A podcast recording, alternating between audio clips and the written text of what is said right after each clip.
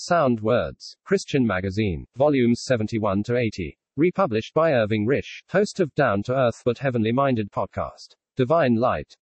In Ephesians chapter 5 verse 13 it is written, Whatsoever doth make manifest is light, and this is true in regard to what is spiritual as well as in what is natural. God is the originator of all light, whether it be that which enables men to see what is around them or that which has come to us through Jesus to make God known to us. Before men can avail themselves of natural light, they must have eyes to see, eyes that can take account of all that the light makes manifest, and it is the same in spiritual things. For we must have the eyes of the heart open to view what God has revealed of himself in his own Son. When Jesus was on earth, he said, Except a man be born again, he cannot see the kingdom of God. John chapter 3 verse 3. And it is equally true that a man cannot see anything that is spiritual and divine unless he is born of God. An everlasting light. When the prophet, in Isaiah chapter 60, wrote, Arise, shine, for thy light is come, and the glory of the Lord is risen upon thee, he was looking into the distance. To the time when the Lord Jesus would be found in the midst of his earthly people Israel in the millennium.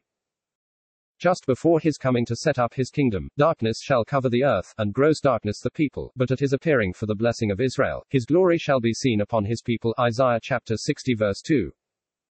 In that day, the Gentiles shall come to thy light, to be enlightened by the Messiah of Israel, the Son of God, and the kings of the earth shall come to the brightness of Israel's rising.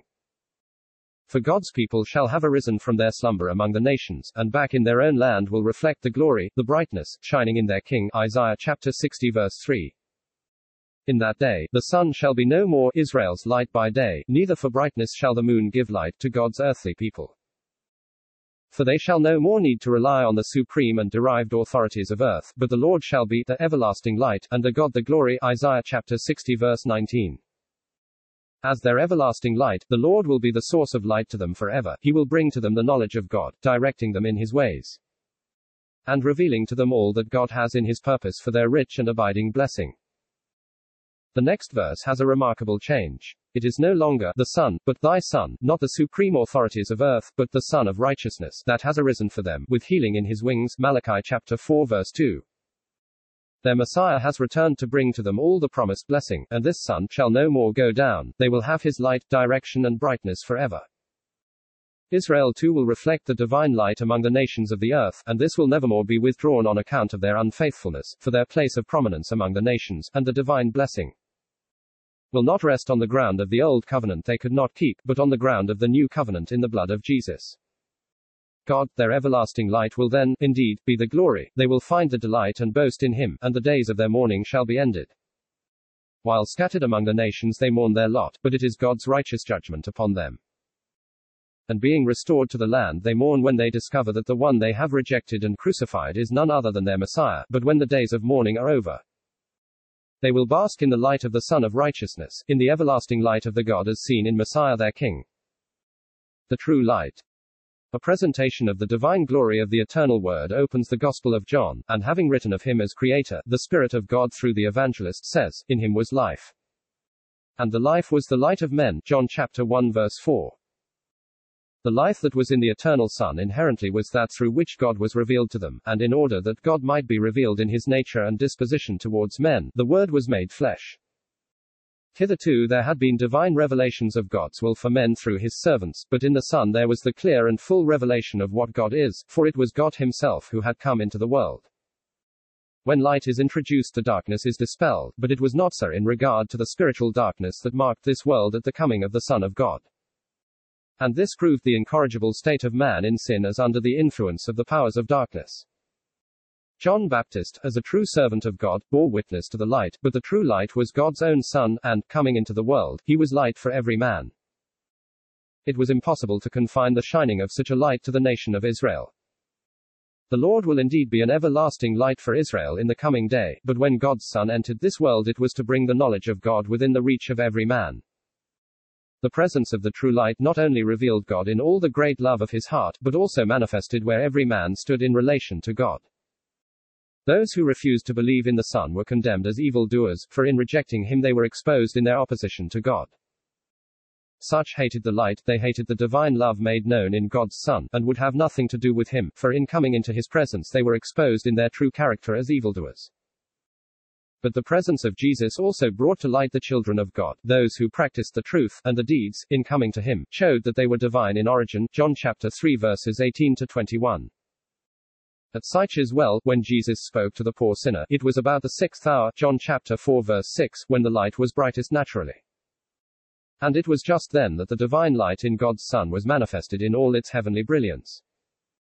The light so exposed the poor sinner that she said, Come, see a man, which told me all things that ever I did, is not this the Christ? John chapter 4 verse 29. But the same light that made plain to her what she was also revealed what God was, and what he desired. It was not to that master of Israel, of chapter 3 that the Lord spoke of the worship of the Father, but to the poor sinner of chapter 4. The light of the world. Again, in chapter 8, we have the Lord in the presence of a sinner, one condemned in the light of the law of Moses by men, who not only themselves broke the law, but were opposed to him who gave the law.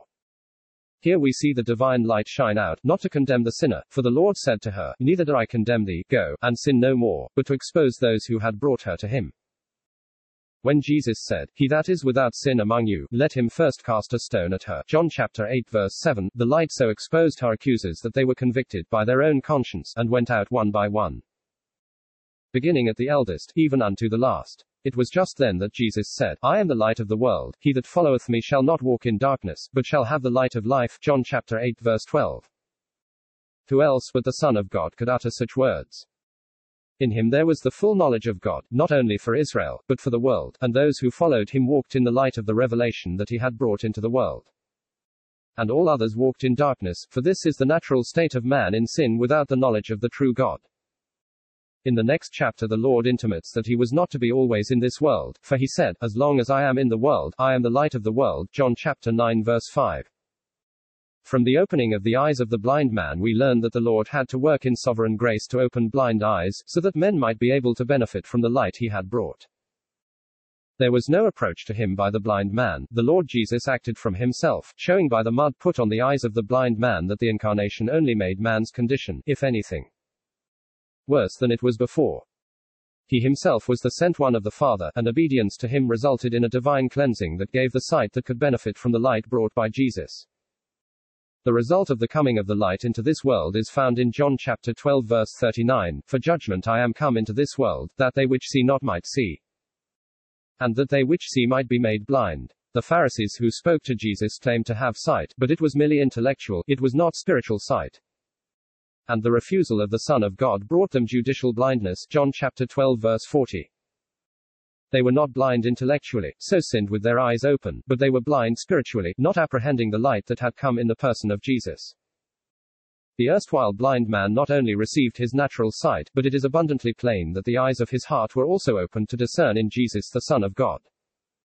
John chapter 12 brings to us the closing testimony of the Lord to this world, and he announced his impending departure, saying, Yet a little while is the light with you. Walk while ye have the light, lest darkness come upon you, for he that walketh in darkness knoweth not whither he goeth. John chapter 12 verse 35. This was a solemn warning to those who heard the Lord. They were most highly favored in having the light of the world in their midst, the one who had brought to them the most wonderful knowledge, even the full revelation of God in his own person. But they had rejected him, and an awful darkness was about to descend upon them. It was bad enough to be in darkness before the light came, but to have refused the light would leave them in greater darkness than they had ever been in before. Men might be very religious and highly educated with all the culture of this world's philosophy, but without the knowledge of God that is found in Jesus, they walk in darkness, and do not know where they are going. They walk in darkness, in ignorance of God, and have neither the knowledge of what awaits them in time or in eternity. The Christian walks in the light of the revelation of God, and knows that every step is watched over by God, and he has the light of God's word to guide him in every step. And he knows that his path leads into the presence of God, into the eternal light of the Father's house. Those who believe in the light seen in Jesus are the sons of light, John chapter 12 verse 36, bearing the character of him in whom they have believed. Then in John chapter 12 verse 46 there is the last mention of light in this gospel, I am come a light into the world that whosoever believeth on me should not abide in darkness. How great the grace that caused the Son of God to come into this world that men might be blessed with such a knowledge of God.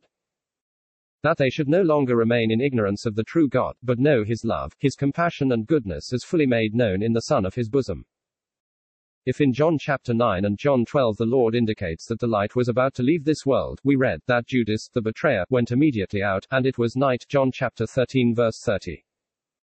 The testimony to the world of the Son of God was over, the light from heaven had shone in all its brilliance, but had been refused, and the act of Judas showed what man is. How great the darkness for Judas, and how great the darkness for the world that had refused the light of God. In leaving this world, the Lord Jesus left as the light of the world, so that the light no longer shines in the world. The true light already shines.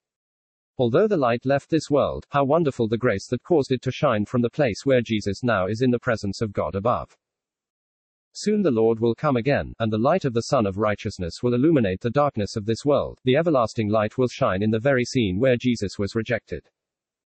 John can say the darkness is passing, 1 John chapter 2 verse 8, for already many have been brought into the light that shines in the face of Jesus.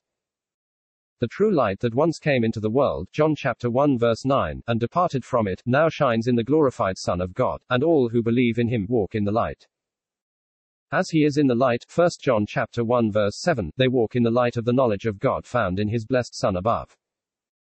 Saul of Tarsus, on the way to Damascus, saw a light from heaven, above the brightness of the sun, Acts chapter 26 verse 13, and it gave him the knowledge of God in Jesus, and it characterized the testimony he bore to Jesus.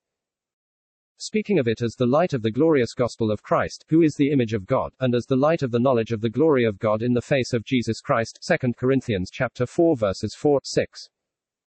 Paul had not known Christ on earth, but he was called by him from heaven, and the testimony that he bore was to an exalted, heavenly Son of God. On earth, the light brought to men the knowledge of God in the Son of God incarnate, but the light from heaven brought to men the knowledge of the glory of God seen in the unveiled face of Jesus.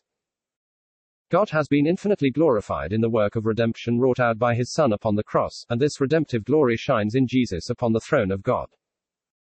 Jesus in heaven is the image of God, so that we see in him all that God is. And we learn too all that God is in the counsels of his love and his eternal purposes that center in the man of his right hand. We are able to look back to see the light shining in the Son of God on earth. We look up to see the true light already shining in the heavenly Christ on God's throne.